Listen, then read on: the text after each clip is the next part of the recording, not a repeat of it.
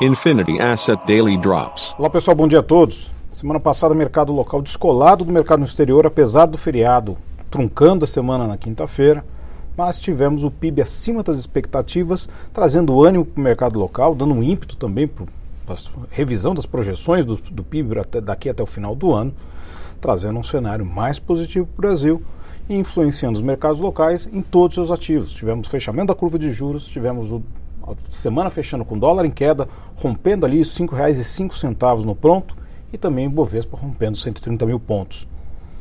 Nos Estados Unidos tivemos divulgados o ADP Employment forte, acima das expectativas, e um payroll mais fraco, só que o mercado resolveu observar o payroll mais fraco, ainda com uma criação muito robusta de postos de trabalho nos Estados Unidos, mas colocando aquela perspectiva de que para o Fed não, não há inflação de longo prazo, a inflação é super de curto prazo, não tem problema no futuro, e de que efetivamente os estímulos devem continuar. Ou seja, Sol com a peneira continua no mercado, vamos surfar a onda enquanto o mercado assim encontrar esta posição. Importante para essa semana, nós temos a inflação exatamente sendo divulgada. Nós temos o GPDI e o IPCA aqui no Brasil, ambos com uma leitura forte para o mês, e o CPI nos Estados Unidos. Há uma influência grande desses, de, no geral desses índices da questão de commodities, quebra do, da cadeia de suprimentos e o choque de ofertas.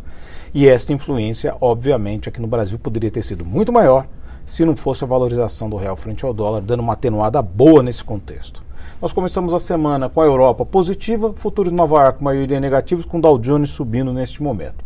O dólar sobe contra a maioria das divisas neste momento, bem dividido entre atacando eh, emergentes e também economias centrais.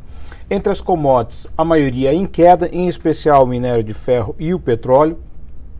E o índice VIX de volatilidade abrindo a semana com uma alta de 3,9%. É isso aí, pessoal. Tenham todos uma ótima semana e bons negócios. Infinity Asset Daily Drops.